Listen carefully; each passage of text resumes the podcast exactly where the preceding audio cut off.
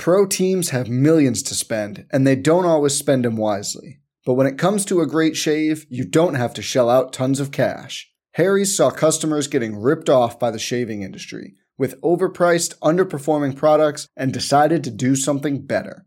They found their own way to make beautifully designed razors for a fraction of the price of the other big brands, so you never wonder if you overpaid. Harry's shaving products look great, and the weighted handle makes shaving feel great too. I like to keep my beard neat, and Harry's always leaves me with a smooth yet crisp shave. Harry's quality is top notch, thanks to German engineered blades made in their own factory that stay sharp longer. You can get a five blade razor, weighted handle, foaming shave gel, and a travel cover for just three bucks at harrys.com slash bluewire. And Harry's has the highest customer satisfaction in the shaving industry, plus a convenient subscription option that you can cancel at any time. Getting the best doesn't mean spending the most when you shave with Harry's. Get started with a $13 trial set for just $3 at harrys.com slash bluewire. That's harrys.com slash bluewire for a $3 trial set. Good luck with the most beautiful game. Do us proud. Red alert! They're up and running again. Smooth, so sweet, splendid, succinct, just glorious execution. Guys, all I'm looking for is 60% effort 4,000% of the time. How sharp was that? Sharp of mind and body. And that's why you see those beautiful tears. Look at his movements. The most dangerous man on the planet. Nobody picks him up.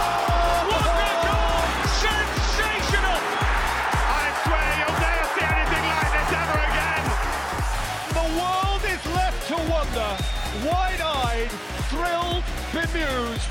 How on earth did that happen?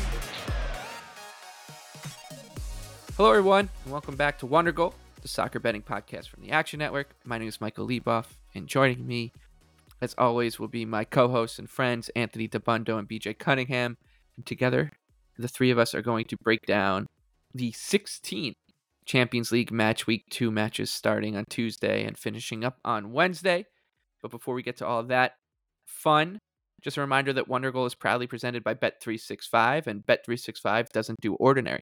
Bet365 believes that every sport should be epic. Every tournament, every game, every point, every play, from the moments that are legendary, like us almost hitting our three leg underdog parlay over the weekend, but Anthony deciding not to go with Tottenham Sorry. and instead picking Strasbourg, uh, to the ones that fly under the radar, like Anthony forgetting to track our bets in the app and for the Wonder Goal account and missing out on, on, on several nice wins.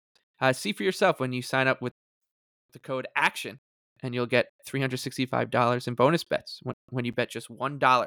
Whatever the sport, whatever the moment, it's never ordinary at Bet365.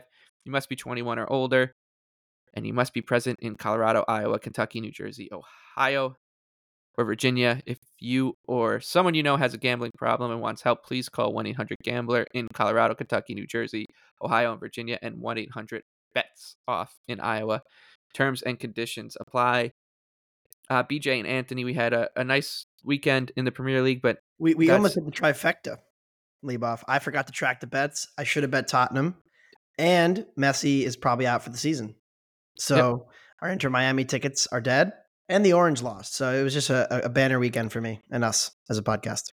well, we'll lift, try to lift you up here with the Champions League. All that is in the past. We're not ones to pat ourselves on the back or um, lament our losses too much. We just look forward, and that means that we're looking forward to Tuesday uh, when things get going. Uh, once again in the Champions League, we'll start with Napoli hosting Real Madrid. The Italian side plus 162 at home, slight underdog. Madrid traveling at plus 155 in the draws, plus 260. These odds, of course, are from our very good friends at Bet365. Anthony, you are the only one with anything play here. I I don't think we should be surprised that you're going against Real Madrid, and that always goes well for you. Yeah, I've already. Uh, you know, if you want to hedge against this bet, just wait and then bet Jude Bellingham uh, anytime goal scorer live. He he will score live to to screw me somehow, and he used to do it at Dortmund all the time too. So it was very annoying. But in terms of this match, the market has moved a little bit toward Real Madrid because Vinicius started on Sunday against or Saturday against Girona in their three 0 win. And he will presumably start in this match. And so, you know, you do have to upgrade the Real Madrid attack which really struggled to create chances without him, uh, and and was relying on you know the average finishing of Joselu and and not a ton of shot production. They looked really bad uh, in the derby. Lost to Atleti, and and I'm going to kind of uh, ask a trivia question, and I'm going to you know go further into this. How many wins do you think Real Madrid has in its last 23 Champions League matches away from the Bernabeu on the road? Wins. Last 23? Uh, 12. Leboff. You have a guess? 10?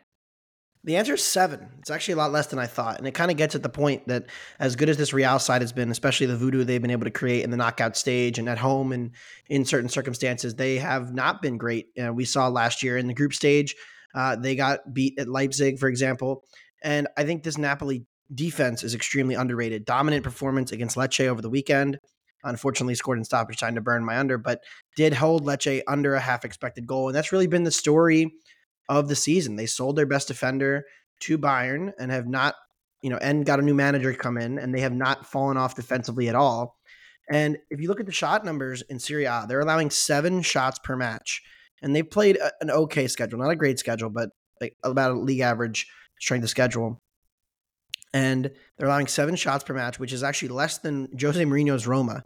They're allowing the fewest shots on target per match, the third longest average shot distance. This is an elite defense, and they don't really press a ton. And I think that actually could work in their favor here. Real Madrid will not get as much space in behind because Napoli's not going to play this uber high line against Vinicius, where I think, you know, without Vinny, maybe it's better to press Madrid a little bit because they don't have that threat. With Vinny in, I almost want a more passive team. And, and, and Napoli, if you look at like pass completion rate allowed and, and PPDA, like they're not extremely aggressive. Uh, so I, I, do think that uh, you know, Real, if you look at kind of their body of work this season, first you can just do like raw expected goal differential. They've been considerably worse, um, uh, marginally worse than last year, considerably worse than Barca, for example. And then you can look at, uh, you know, the individual games against good teams. They've gone down in just about every match this season against a good side. Uh, and you know, they they the Vigo match, uh, they got a very fortunate VAR call uh, that, that kind of overturned what should have been a goal conceded over one xg in that match. That's a pretty quality attack that I, I do rate. Sociedad scored early and should have scored again in that match. It ended 2 1 to Madrid, but again, Sociedad, you know, really good. Atleti pretty much took it to Madrid. So I don't know that we've seen like a complete Madrid performance against a quality side outside of, I guess, maybe the Champions League. So they're going to have to prove it to me here. And I'm going to take Napoli, draw no bet at home, elite defense, Osimhen, whatever's happening behind the scenes. He's still playing and scoring goals. So I'm going to roll with uh, the Italians. Yeah, I, I was thinking about a draw here, but uh, I don't know. I'm just probably stay away. It does feel a little low scoring, and I think that uh, M- Madrid doesn't need to press the issue here. They can go there, get a get a point, and feel pretty good about it. Uh, we'll stay in Italy though, BJ. Uh, we'll talk Inter and uh, Benfica. Inter's odds on at home minus one twenty five. Benfica uh, plus three thirty three, and the draw is plus two seventy five. This is a Group D match. We talked before the Champions League started about how one of our kind of hypotheses here was to keep going against Benfica or to go against Benfica and, and, and not get caught up in what they did uh, in the past two seasons as they've uh, been rated a bit less less their talisman in, in two transfer windows and it worked uh, in match week one against Salzburg. They had a basically a meltdown there against the young Austrian side who cashes a big underdog uh, on the money line BJ, I I know what Anthony's going here, but I wanted to see what your thoughts here for for Inter and Benfica were. Yeah, it's a pass for me. It's obviously a rematch of the quarterfinals from last season, and that first leg was actually quite interesting. The one that was at Benfica, where you could make the argument that Benfica was the better side for the whole first half, and then suddenly Barella scores a goal, and then the whole tide turns, and Inter puts another one in, and it's kind of all she wrote. And even in the second leg in Italy, you know, if you look overall, expected goals was pretty even throughout both legs of that of that match. Benfica could put in a great performance against Porto on Friday, beat them 1 0, sort of controlled the match, dominated it. But the question is with Benfica, and I think you saw this against Salzburg. You know, they obviously got the red card early, but Benfica is such a possession dominant side in Portugal, and Inter is honestly a very passive and a team that plays well in transition, doesn't really need a lot of possession. So the worry here is that Benfica could get caught out uh, if they control a lot of possession, and, and Inter could get them in transition. But you know, I only projected Inter at plus 104. Um, maybe I'm a little too low on, on Inter here, but it seems to be about priced about right for me. So uh, it's a pass for me. I'm sure Inter will win this like three nothing and just rip Benfica apart. But you know, Benfica does still have a very solid squad, even if they have lost some talent and they don't have a true striker up front. They're still a very good team. It's it's one of a few very few matches in match week two that you can talk about how what happened in the first um, game of the Champions League season kind of throws what Benfica has to do now into flux. Uh, when you lose to Salzburg as a big favorite at home, all of a sudden you're going to need to find three points, three unexpected points from somewhere. Uh, so you wonder if if that kind of plays into this one too a little bit, Anthony. Yeah, I mean, the the way they play anyway with the pressing and possessing of, of the Schmidt, you know, kind of team, they're always going to be in that way. I, I, will find this match to be very interesting tactically. Like BJ said, first leg was at Benfica, which made it a little easier for Inter to just kind of sit off and let them have the ball. I think they're going to do the same thing in this matchup. Uh, but I think Inter's better this year in transition. And I think that's the difference. Like they shedding the old guys and, and getting Marcus Thuram in, who is such a good dribbler, such a good uh, ball progressor, and then, you know, a pretty good finisher in of himself, uh, you know, makes a huge difference. They're also getting more production out of uh, Lautaro Martinez, who's been just unreal. I mean, he's not going to finish at the rate that he has this year. He's got nine goals from four and a half expected goals, but he's putting up uh, 0.76 xG per 90, which is considerably better than last year. Uh, so you know, I'm I'm really you know they rotated in the midweek, uh, and they they and you know they got caught by Sassuolo, and then you know they kind of rotated a little bit more uh, in the weekend, and Martinez came on at halftime. So they've been kind of managing his minutes, and so I think their eyes are all set on this fixture. I'm just lower than the market on Benfica at this point. and it was true last week, two weeks ago. Uh, it's true again.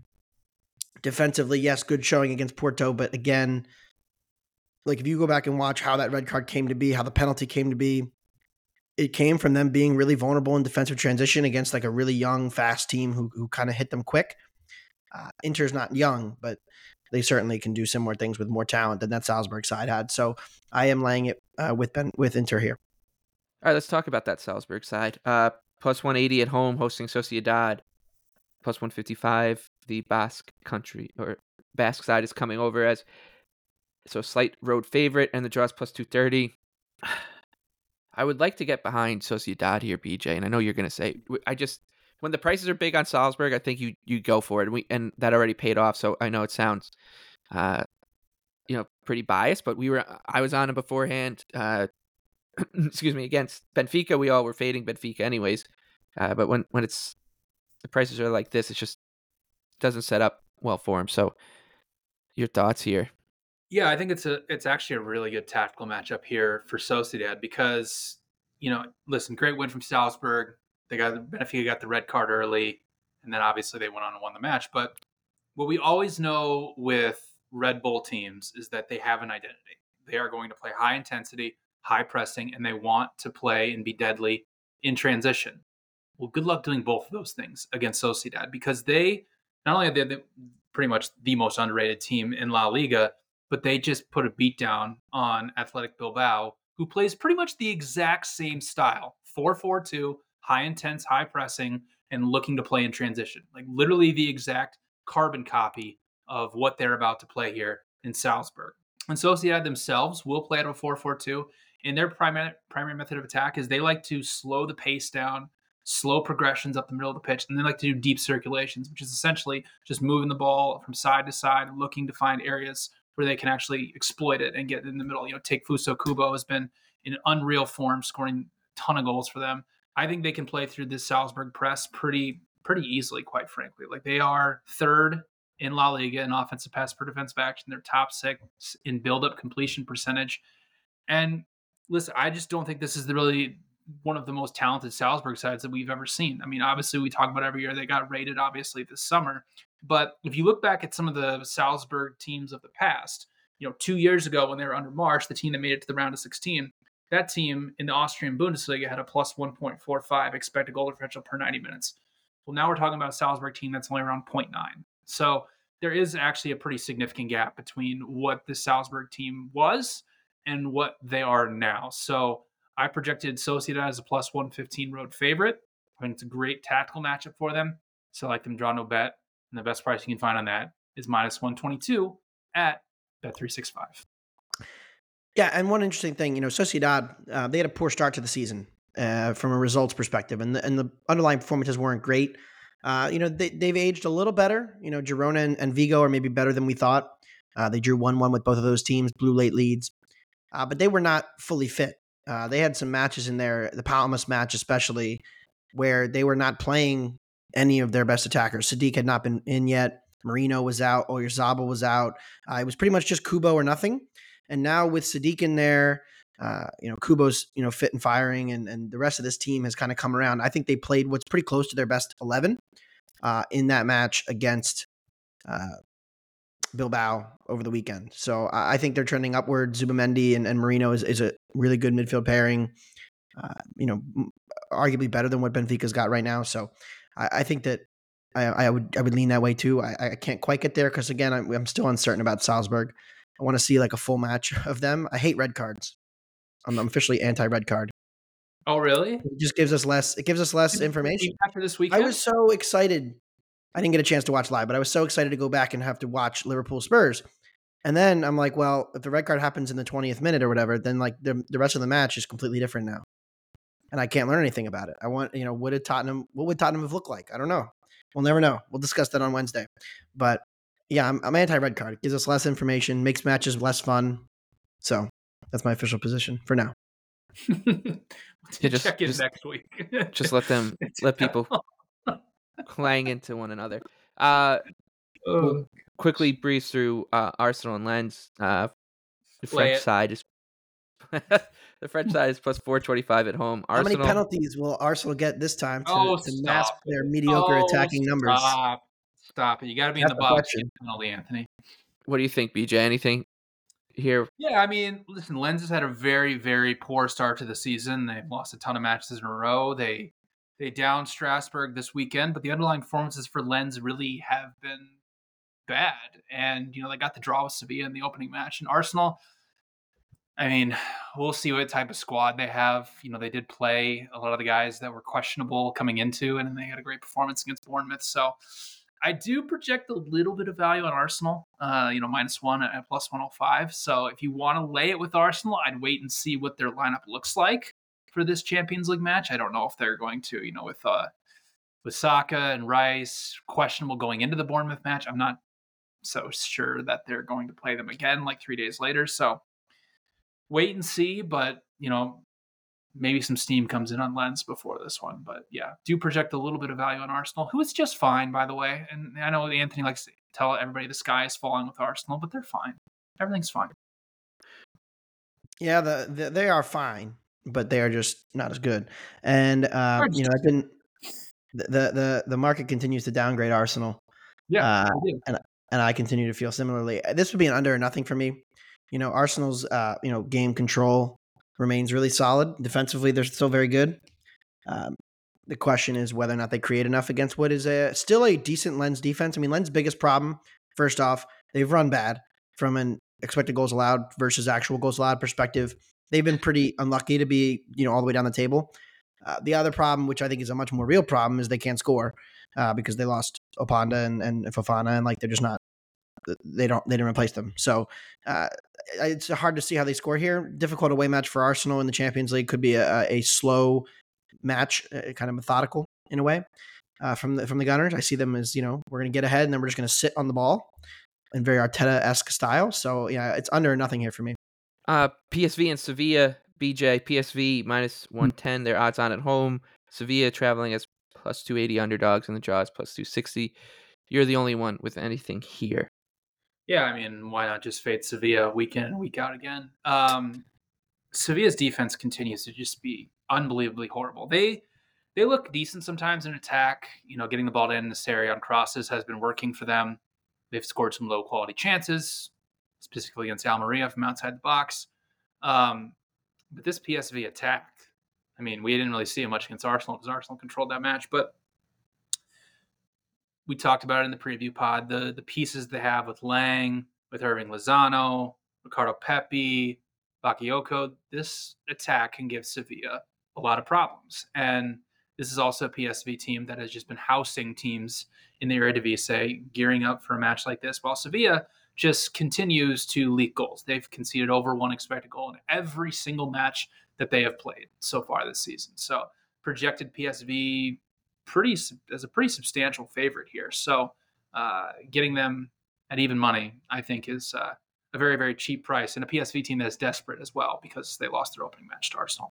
Finally, uh, a party. United minus 225 oh. at home against uh, Galatasaray plus 600. Uh, the draw is plus 350. Faded United over the weekend. Worked out wonderfully. You can't. Roy Hodgson just doesn't lose at Old Trafford. No. Uh, in fact, he just all he does is win at the Theater of Dreams. So that was a wonderful, wonderful hit. And the reason I'm bringing it up is, like, if you're comparing Crystal Palace to Galatasaray, Palace is probably the neutral field favorite by a little bit, but it's not like a a massive difference. I would say in terms of like talent in, in like a one off game. So Palace closed plus four seventy five, five to one ish eh, against United at uh, Old Trafford, and now we're looking at uh, Galatasaray at six to one. So even after another uh, dreadful performance from United, not, nothing too shocking in the market, I would say, which is a little strange. I'm on the money line here with with Galatasaray shouldn't be a surprise. It's a pretty easy argument to make. It's one that I've made a bunch of times this season. I will be backing United when they're big underdogs because obviously the upside is still significant with this team, but the floor is just so low with the way they're going right now. They could lose to anybody at any venue in the competitions they're playing in, and uh, until they get all that sorted out, it's anytime that they're going to be serving up numbers like this, I'll be in on it and as disappointing as a, a draw against Copenhagen was at home for the Turkish side, like it was just they couldn't score. Uh, that that game that game should have been over in like 15 minutes, but uh, of course it wasn't. Anthony, uh, what are your thoughts here? Yeah, I mean they played a great first half ish, 30 minutes against Copenhagen. Overall, like you just pull up like advanced box score from that match. Red card was late, so it didn't matter. But the the overall look on it, right? 15 touches in the penalty area for Copenhagen, 23 for Galatasaray, XG 1.1 to 0.6. Like it was a okay home result against a much inferior team. It was not particularly inspiring as for somebody who was re- expecting them to kind of roll in that match and bet them to do so. The market also moved hard against them, which I will always respect. Uh, so what does that mean for this? I lean clearly toward Galatasaray. There's a reason I we all bet them to advance from this group. I am not going to add more to my position, unlike the Napoli thing where I'm like, all right, I have a Napoli group ticket, but I'm going to add more. This situation, I'm going to say, all right, you know what? Not going to bet this match. Going to wait and see how you know this plays out. If you're not invested in Galatasaray, then yes, I would invest in them plus one and a quarter here. Uh, I, I do think that you know United. We talked about them on Thursday, and we said, well, maybe you know, I, I kind of gave this like, if you squint, maybe they're figuring some things out here. No, that was not the case on Saturday. Pretty dull attacking performance from them, lifeless. Rashford continues to make bad decisions, uh, you know, from from wide areas, uh, crossing and and and shooting, and uh, Højlund has not really popped thus far. So, you know, as much as I think the midfield could improve, they're playing Amrabat out of position. They're still dealing with all these injuries.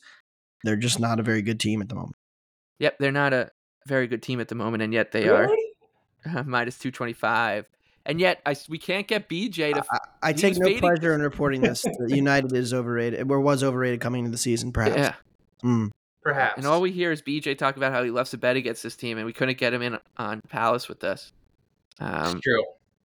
And he was too can't get him in. We can't get him in on, on, on Galatasaray here either. I was too scared to. I was too scared to bet the money line. Whoa, so I guess whoa, I'll be in on them. I just like there's something I like just a little bit more. I love the over here because I think we need to highlight some of the things that could go wrong for Galatasaray in this match. you know, Anthony mentioned that match against Copenhagen. Uh, Copenhagen forced 16 high turnovers. That was the most of anybody in the first match week or match day uh, in the Champions League. Uh, United's forced 81 high turnovers this season in the Premier League. That is the most of anybody in England. So there is a very concerning type of uh, thing that could go wrong for Galatasaray. And you saw it with that match against Copenhagen is that the Galatasaray matches can be very chaotic, very end to end because of their style of play. They like to sit in a 4 4 2 mid block, set a lot of pressing traps, and try to win the ball off somewhat high in the kind of that mid right across the halfway line. And then they, they just want to do quick, quick transitions. And that really leaves them open once they re lose the ball. And it kind of just creates this chaotic match. And what do we know about Manchester United? Well, Erik Ten Hag has said many times that he wants them to become the best transition team in the world. And actually, I think United is a decent transition team. They're not a good build-up team. They're actually a horrible build-up team, but they are pretty good in transition. And with Mason Mount being re- reintegrated to the squad, I think it makes it a lot, lot easier for them to get at this Galatasaray team, pick out those passes, get the ball out wide. I mean, it was a, it was a bad performance against Crystal Palace. Like if we could highlight that United only created 1.3 xG and took 19 shots, controlled 77% possession, but this is a much different opponent than what Crystal Palace was because obviously Crystal Palace scored early and then they just sat off and dared United to break them down, and United couldn't do it. Galatasaray, I mean, last season in the Turkish Super League, they conceded 1.54 xG per 90 minutes because of their high intensity and, and very open style of play. So I think this is a very back and forth, open type matchup. We'll be on the Galatasaray money line. Don't count me out, guys. But right. I do like over three goals uh, at minus 115, which I do project 3.9 goals. So I think it's the total's far too low here for what should be a very open back and forth type match. Very fun one, honestly. Yeah, it should be said they still did complete 15 passes in the penalty area against Copenhagen. So you know the ball progression is good. It's just uh, the other end. yeah. yeah. Copenhagen's 69% pass completion rate against Galatasaray 2, which is uh, the second lowest of any team in the first match day. Yeah, and Lisandro Martinez is going to be out for a, a very extended period of time. So there's your best uh, build up center back uh, to build out of the back. Well, he, he so, hasn't been this year. But he but, hasn't yeah, been, but like the options behind him aren't great either. So it's right. It's going to have to be send the ball long and let's play a transitional match with Galatasaray, which should be a lot of fun. All right, uh, we'll wrap up uh, Tuesday's slates with a pretty quick conversation about these next two matches. None of us have anything on Copenhagen. They're 12 to 1 on the three way line at home, hosting Bayern, who are minus 500. The draw is 6 to 1 give you guys 3 2 1 if you want to pipe up and say anything here. Nope. All mm-hmm. right. Let's move on to Union Berlin then. Uh, almost got a point uh, against Real Madrid there until, like Anthony said, Jude Bellingham popped up again in what the 96 minute was it with him for that one. Uh, they're minus 110 at home, hoping hosting Braga, who are three to one on the money line, and the draw is uh, plus 260. This is a 12:45 kickoff, so Tuesday's Champions League matches are interestingly set up from uh, just like a betting perspective. The two 1245 games are Salzburg hosting Sociedad and and this one. So for people who are just looking for action, like that's their choices. Um, interesting. I would be interested to just hear what people who are doing that just just throwing like you know 10 or 15 bucks for for a fun sweat to get them through the early part of a Tuesday afternoon till the 3 p.m. matches till they till they lose money on Galatasaray. Uh, where they end up and why. But BJ, you're maybe helping some people out here. Yeah, I mean, why is Union Berlin laying a full half a goal here? Like, there is really no reason why they should be. It, we've seen so far in the Bundesliga for them, and they've lost what four straight matches now. Do we have to have the conversation of when's the positive regression going to hit Union Berlin because they haven't scored for three matches and they've created four expected goals? Now, you know, Heidenheim got the win against them over the weekend, but Union Berlin did create 2.2 expected goals, but that is a horrific defense that they just played. Now they're going to take on a Braga side that I thought put in a pretty decent performance against Napoli in, in, the first match day. Like they didn't get run over. They obviously conceded around halftime, and as the match got on late, they started coming at them in flurry and actually hit the hit the post, uh, one that could have gone in uh, to tie that match. So no reason why Union Berlin should be minus 120 here. Project this pretty close to a pick 'em. Uh, Braga in the Portuguese Premier Liga, they got to play on Thursday. Union Berlin had to play on Saturday, so two days extra of rest for Braga as Portugal accommodated their Champions League uh, uh, match on Tuesday, giving them extra rest. So, uh, decent spot here for Braga, who honestly, their style of play as well fits well. They like to do a lot of deep circulations, so, you know, moving the ball side to side because they play a lot of low blocks in Portugal. Should work pretty well here against Union Berlin, who has allowed the most crosses of any team in the Bundesliga into their penalty area. So this really good low block that we always talk about is conceding chances this year. So the defense is falling off. Mm. Now, I mean, we just got to keep fading them. Uh, It's like on to somebody in this Wednesday. Union. Berlin's insanity run is over. It is. Uh, I'm sure they'll reel off now. Every time Anthony says that, I feel like the team then just reels off. Uh, a real nice hot stretch here. Yep. Wednesday time. We'll start with uh, El Gasico, as Anthony's friend coined.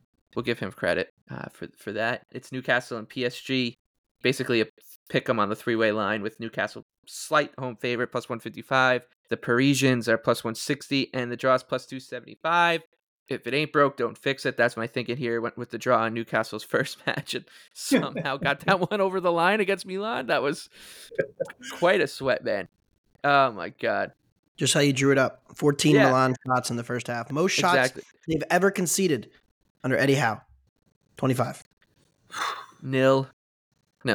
Uh I'll be back on the draw here. I think that uh this match just won't it'll almost feel like a little bit of a rugby match, like phases more than a back and forth affairs. We've talked a lot about uh the Premier League, everyone running to be on the front foot, it seems like. And I know Newcastle was scoring at will uh recently, but they, they seem to be a little bit of an outlier in that regard. So I don't think it's ever going to be a bad idea. I mean, they drew a lot of matches last year too, so I don't think the draw is ever uh, going to be a bad play, except maybe when they take on Sheffield United. So I'll be back here uh, on the draw here. I think plus two seventy five in what I think is going to be more of a slog than you might think, considering all the talent on the pitch here. Uh, Anthony, what about you? Under. I'm back. Newcastle under. Three goals. Minus 112. Uh, look, if you pull between the posts, does some really good stuff on um, pass charts, maps. And if you pull up what PSG looks like under Luis Enrique, it is football terrorism. It is it is so painful. It's just it's like Spain from from the World Cup at times. Like it's just center back, center back, right back, center back, center back, center mid, center back, center back, center mid, center back. Eventually we get to Mbappe and then he does something. And Newcastle, you know, am I worried about Kieran Trippier going up against Kylian Mbappe? Of course. That's going to be a disaster. But uh, I think, you know, the way this team defends continues to be elite defensively, conceded nothing to Burnley, conceded almost nothing to Sheffield. Obviously, you know, PSG has better attackers than that, but still, like this is a defense that has continuously stayed elite. The attack had that one game in the sun, but I think Howe's going to go for a more conservative approach because he knows that they're going to be having less of the ball in this match. And that's what Newcastle wants. They want Newcastle. They want they want the other team to have the ball and they want to break in transition, get one on ones, and then you know run it uh, run at defenders with it. You know Harvey Barnes is, is a loss for their attack. And PSG, I thought it was interesting when when City played Newcastle, they were so conservative and so passive and just kept the ball for the whole match and did nothing. Nothing happened in the match. It was a terrible soccer match. They won 1 0.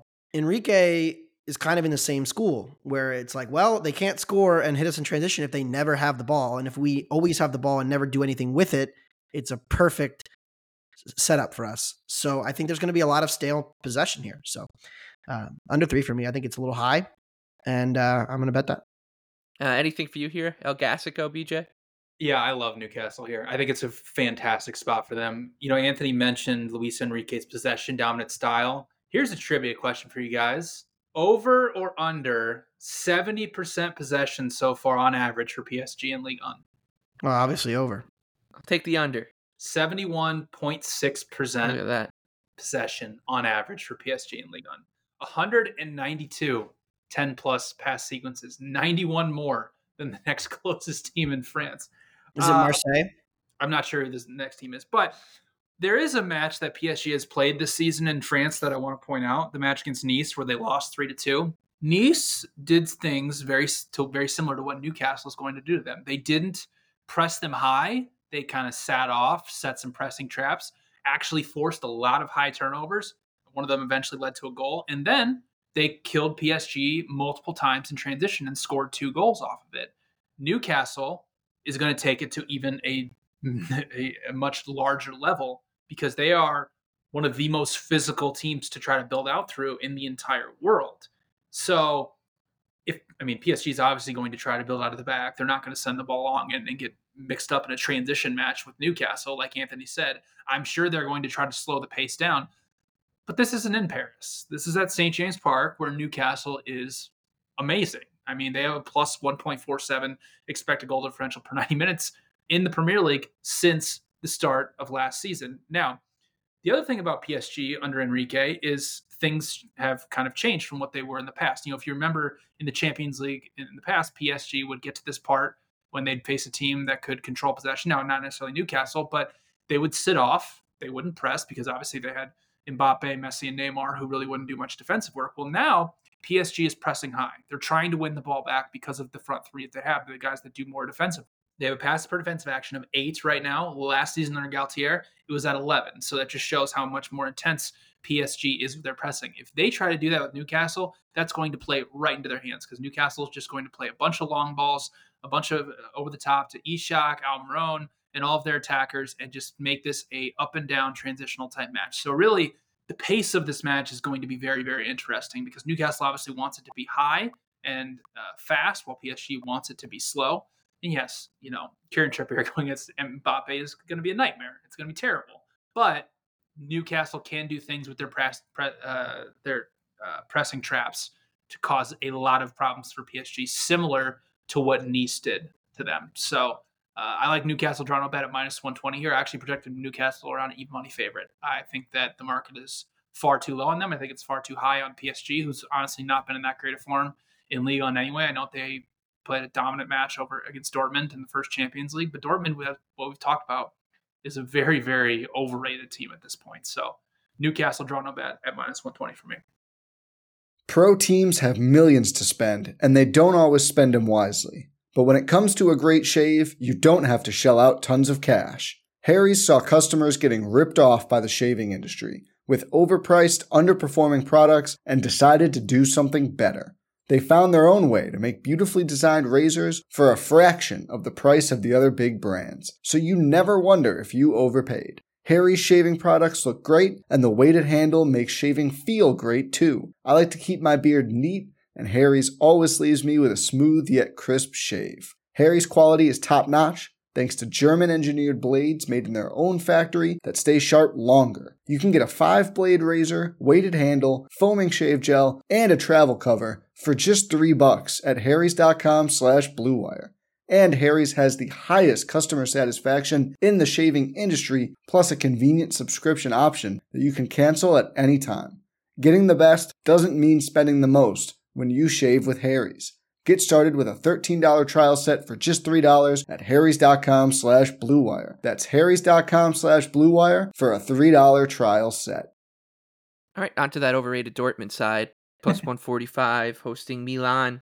10 man uh, Dortmund, by the way, scoring in stoppage time on Friday to burn the under. I hate red cards. We'll see if uh, we can end this match with, with 22 players on the field for you, Anthony. Uh, Milan's plus 180 and the draws plus 280. Uh, not too interesting from a branding perspective here. What are your thoughts, though, Anthony? I will have the preview for this match where I will have a bet. Probably going to be diving into props because this match, uh, from a side and total perspective, looks about right to me. Milan is the better team. Dortmund gets their home field advantage.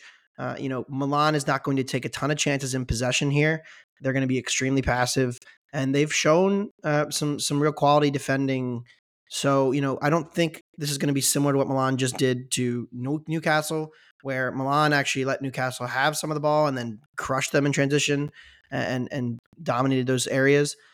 You know, so I would lean toward the under if you had to bet a total here, just because I, I do think Milan is passive and, and Dortmund's attack continues to be quite average. They're not getting good shot volume at all. Füllkrug scores, you know, their first big chance. They get a penalty against a pretty bad Hoffenheim defense.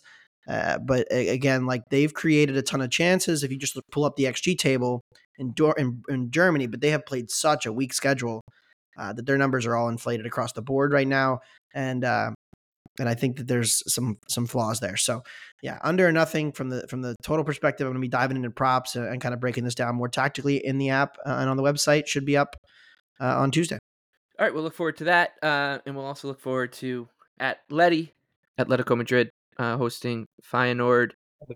Uh, Oh look boy, out! Look out! this is a podcast derby. Look out! Um, Diego Simeone's side, Anthony, looks like it's catching some defensive form in La Liga, and n- nobody's nobody's doing anything against them. I think under one xG in three straight matches, including a win against uh, top of the table Real Madrid. Heck They're of a- minus Are one you fifty. doing a bit? heck one- minus- Cadiz. They won, they they gave up two goals to like the worst team in the league today. Uh, they're yeah, but bet. how? heart. I that, thought, that was all luck literally box stuff. you were doing a bit. That was all luck box stuff. It was. Point. Wh- What was it? 0.72 xG for Cadiz. Yeah. Just it just is. And guess what? They still won because that's what Simeone sides do. Uh, they're minus one fifty hosting uh your your boys the Nord, who are four to one on the money line, and you're gonna obviously go against Simeone here because you just don't rate the guy. So it's it's becoming personal between you and uh, Mhm. Los Colchoneros, the mattress m- mattress makers. Yeah, so no Santi Giménez uh, for uh, Feyenoord, which BJ can't wait to tell you because they have no chance without him. He's important. Um, he is important and he's very good. Feyenoord just won at Ajax, destroyed them.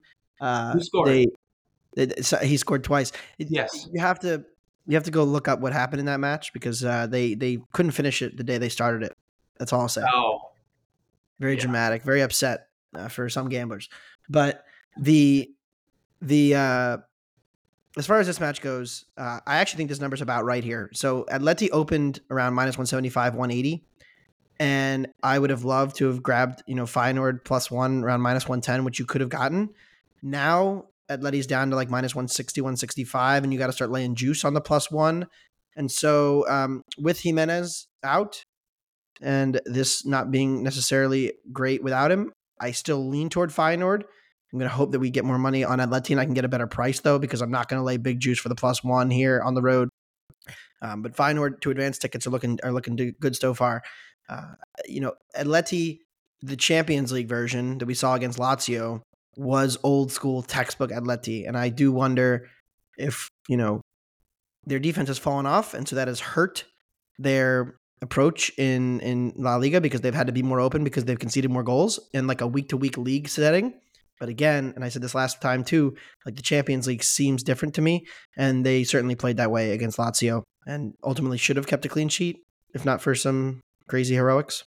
Okay, so it sounds like uh, Anthony's changing his his tune. On, Yeah. Uh, Atleti, he will be joining us on uh, No chance. some some futures by the time we get to the round of sixteen. No Uh, chance. the defense is not good enough anymore. he'll be telling you how there, there's yeah. value on them at twenty Yeah. to one to win the Champions League. I, I, it's funny. So- I was thinking, Michael, Michael, you think we should invest in Tottenham title futures after this weekend? I was, I was wondering if you had any input on that. yeah, right.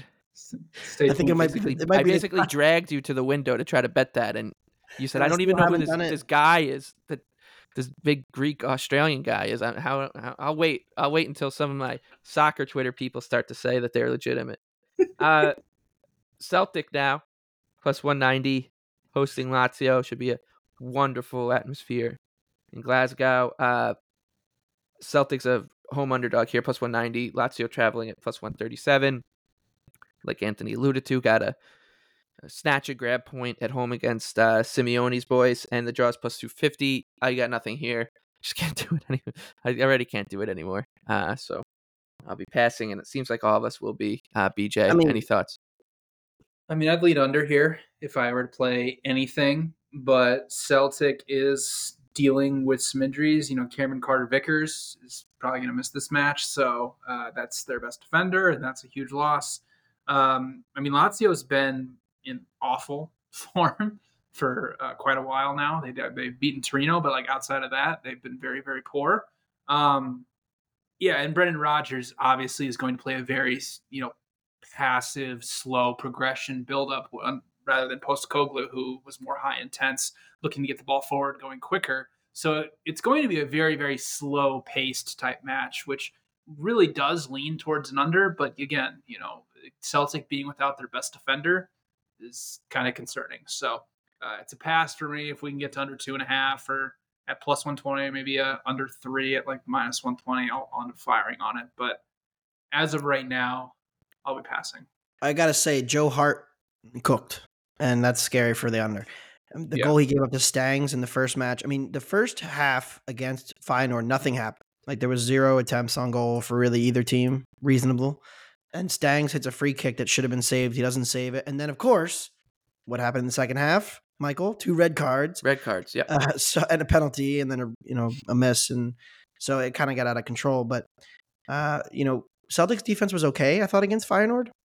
But again, that was Feyenoord without their two best attackers, too. So like, I don't want to, I don't want to read too much into that.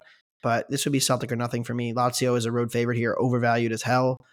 Uh, but again, like the injuries and the goalie situation just scare the shit out of me uh, in backing them. And and we've you know we've seen this song and dance so many times now with with with these Scottish teams. They never actually get results except for that one Rangers run. So uh, probably a pass. They'll still get my heart though. You know, I'll still buy in every single like right when the draw was announced. Yeah. I, I said Celtic to advance, just like right off the bat. But yeah, All three of us with something on this match coming up. Uh, it's when I say what match it is, you'll probably know where we're going. One of the teams of the podcast, Oh, RB yeah. Leipzig uh, at home against Yes. Manchester Oh. City. What a result they got this weekend. Oh boy.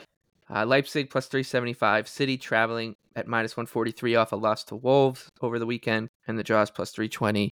Yeah, Leip- Leipzig coming off the 2 2 against Bayern. Uh, and just have been. It's it's it feels like a really easy match to, to kind of set up. It's this Leipzig team is just fantastic. Like they're very very good, and yeah, they're they're hosting the best team in the world, but they, at home they just, just should not be this high against anybody. Like this is uh, a great number on Leipzig. So I'll be on the money line. Pretty simple one to to handicap for me, Anthony. Okay, so there's a few things. One, Leipzig has a really interesting statistical profile this year because they have run like they have finished at the rate that is preposterously good. Uh, every chance goes in for them right now. That's what happens when you have Timo Werner on your side. Yeah, I mean, well, they haven't been playing him. That's the. I Yeah, mean, he comes in. yeah. He, well, he actually came in off the bench and scored. So even when they sub him in, he he's been producing. But no, I mean, Openda and and Powell, like they have so many different options that they can do, and that's what I like about this team. Um, you know, whether it's Poulsen, Openda, Olmo, Xavi, like Sesko, like there are so many different players that can fit together and make it work. Uh, it was interesting that you know the market at the same time that Leipzig was getting steamed against Saturday because that line actually closed like minus 125, 130 Bayern uh, on the money line. The market was moving against City here because of what happened on Saturday. Now, City was a little bit lackluster in attack. The defense stuff I thought was just like we don't have Rodri and now we're playing Kalvin Phillips. And that's just like a big difference in defensive midfield. Uh, uh, BJ bet on Manchester City and they lost for the first time all season which was which is really funny. Uh, and I never actually bet the Wolves team total over, which was also really funny. such but- a. But uh, yeah, hilarious weekend. But the reality of this match is that like if you watch the first half of what Leipzig did to Bayern, eh, pressing in their 4-4-3, 4-3-3, taking away all of the space in the middle and forcing everything out wide. City in the past, you know, would be perfectly fine with that because they had one of the best, you know, crossing fullbacks in the world. Now they're not as dominant out wide. They're much more centrally because Foden and Alvarez kind of occupy those central spaces more so than you know their traditional wingers would. And Grealish has been kind of in and out. Doku's kind of the one difference maker here, but again, in that system, I think that uh, you know City could struggle in the you know early on, and I expect Pep, Pep to tweak and you know figure some things out. We're going to need at least one or two goals to get to get a result here, but uh, you know you can go back to the Champions League round of 16 when these two sides met. First leg, City closed minus 115. That was in February. I think both teams are probably power rated higher now than they were then. So uh, I, I can't get to the difference in the minus 145. So Leipzig plus a half. It's gonna be great. Oh, I, well, I mean, they get this result here, that's two for two on the on the toughest stretch in world football. Who do they have this weekend? That's that's the question. Hopefully we can. Hopefully it's hopefully it's like Heidenheim or Bochum or something, and we can just go Right. against them. It's Bochum. Perfect. Bochum at home though, probably right. It's uh yeah, Leipzig is at home in that match. Yeah, that's that's Yeah, we'll be on Oh, Bochum. Don't worry about it. We'll, we- we'll figure it out how to back. Um, it's really bad defensively for Bochum right now. BJ, come on. Yeah, no, I I actually like the under a lot more here. Under three at even money. Um We did the same thing last time. I know I did. We I all said thing. under. I I think you took Leipzig plus one and a half at City, and I took the under. Yeah. And I was actually in the Action Network office and got some people to bet it, yeah. and it was uh, seven 0 yeah, but That was a that was a banner was day for, for my for my clout in the in the office as, as a respected soccer capper. that was also the second leg. The, what Right. happened in the first leg? It was actually a very, very conservative approach from both teams. And City did obviously score. I believe it was around the 27th minute, I think it was. Mahrez scored. And City just kind of controlled the ball. They didn't really take any more chances after that. You know, Leipzig, obviously, like you mentioned, they are a team that wants to dominate the middle of the pitch, and so does City. So it's going to be very, very interesting. I don't see, like, here's the thing is like Leipzig knew what they could do to Bayern because they did it earlier this season to them. They knew that they could go out and press them. I'm not so sure that they're, Marco Rose is going to have the same approach and come out and just start trying to press City. I think it's a very dangerous game to play, it- which will create a very open style match, which, yes, does favor Leipzig, but also it doesn't at the same time. Uh, so, City, I think, will Pep's going to want more game control after what he's been seeing the last few matches about how they keep getting beat in transition.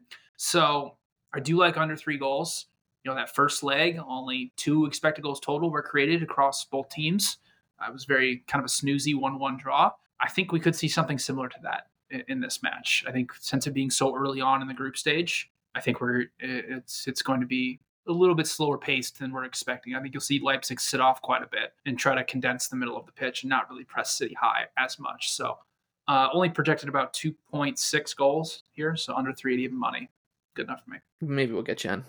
I mean, I'll, listen, I'll have a round robin with match. Galatasaray and Leipzig and all these other teams that will just get blown out. But Perfect. you know, but for the purposes of this, under three should be a fun one to watch City win seven 0 Uh, all right, we'll go pretty quickly through the, the last three matches on Wednesday. Then we'll give out our, our favorite bets for match week two.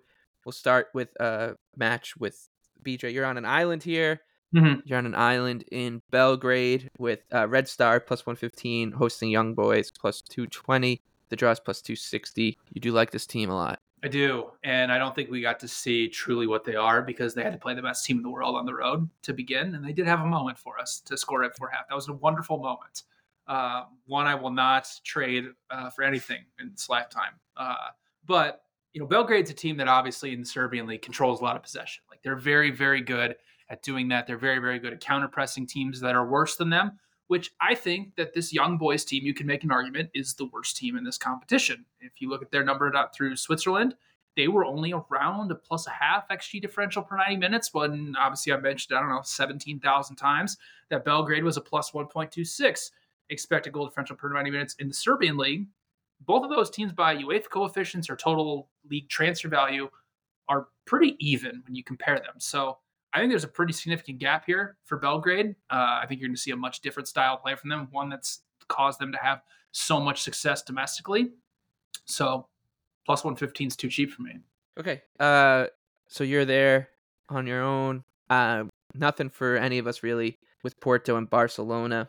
Porto three to one at home. Barcelona odds on minus one eighteen on the road. The draw is plus two seventy five. I'm I'm kind of tempted by Barcelona, but uh, ultimately think I'm gonna pass here. Anthony, any thoughts? Not particularly. Um, Barca continues to put up elite, elite numbers. Uh, I think they're they're kind of figuring things out. Like they started a little slow, tweaking you know the system, getting Cancelo in there, and uh, and getting Gundogan in, like getting figuring out what the fit is for their talent. Uh, and there are some questions. Defensive midfield, Frenkie De Jong goes out with an injury. He's going to miss time, and he's going to be out here. I think you know how does that impact Barca? It makes them a little more vulnerable in transition because it means more Oriol Romeu minutes. Probably isn't great. Um, you know, Porto traditionally, though, like very low block, very uh, transition oriented, not going to have any of possession whatsoever in this game.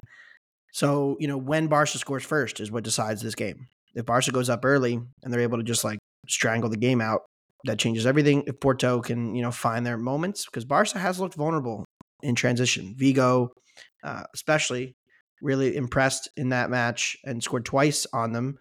Uh, so you know, Barca is not infallible, but yeah, this this number's about right for me, and uh, I have no interest in betting this at, this at this number. If it got to like even money, I would take Barca.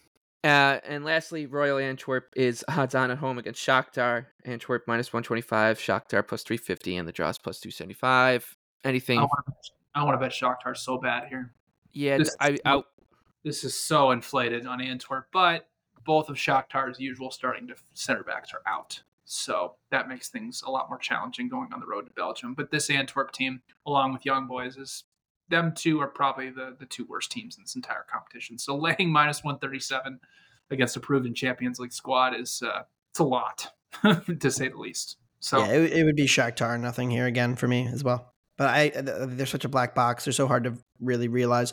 And the, like you said, the def, the backup defenders were so bad against Porto. I thought they actually played a decent match overall, but Yeah. the, the, the errors and the space was there was a lot of it to exploit. okay. Uh, that's all 16 matches. We, I'm proud of both of you guys. Under an hour uh, to get all 16 done and dusted. But now we'll talk our favorite bets for match week two. BJ, what do you have? Manchester United Galatasaray over three goals at minus 115 should be a very fun, chaotic, back and forth type match. What you saw from Galatasaray in their opening match against Copenhagen is they are a team that wants to play high intensity and a team that wants to play in transition. They turned the ball over 16 times in their own end against a, Den- a team from Denmark. Manchester United has forced the most high turnovers of anybody in the Premier League. So Manchester United can actually play at their best, which is them playing in transition as opposed to being a build up style team. While Manchester United defensively, though, is still down three of their usual four starters across their back line. Galatasaray has a ton of talented attacking players and a team that really wants to do quick transition attacks, you know, play guys off their back line, and they create a lot of chances that way. A team that creates north of two expected goals in the Tur- Turkish Super League, and a team that can really put the ball in the back of the net against the Red Devils. So should be a very fun, chaotic, back and forth type match. So I like over three goals at minus 115. All right, I'll stay in that match. I like Galatasaray on the money line, uh, six to one. You just got to keep going against this United side, and especially when you're getting a good number on a team that is pretty good. We're all pretty high on uh, for this Champions League season. United closed as a longer price uh, against Crystal Palace. So the weekend Palace closed plus 475 ish uh, at Old Trafford. Palace won 1 0. And I don't really think there's that much of a difference between the Eagles and Galatasaray. These are two solid teams. So getting 6 to 1 just a few days after that performance feels quite generous. So I will take a shot here on the team from Turkey. Anthony, what do you have?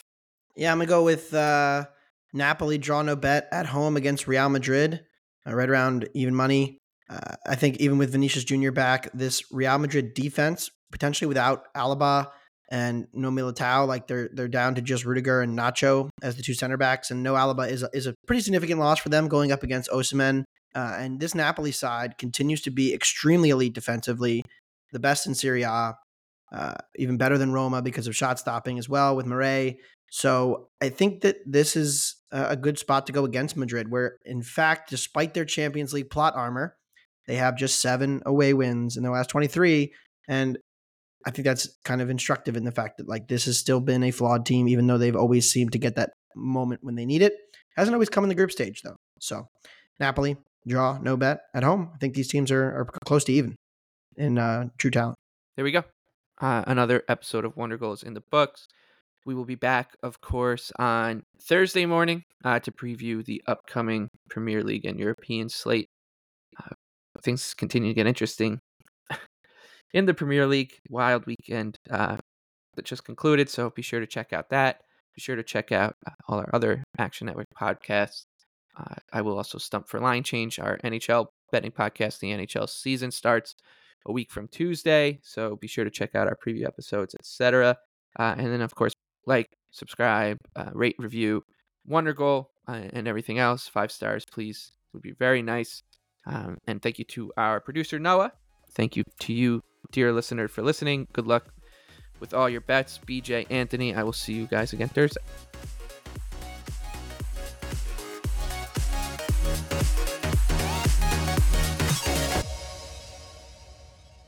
Action Network reminds you please gamble responsibly. If you or someone you care about has a gambling problem, help is available 24 7 at 1 800 Gambler.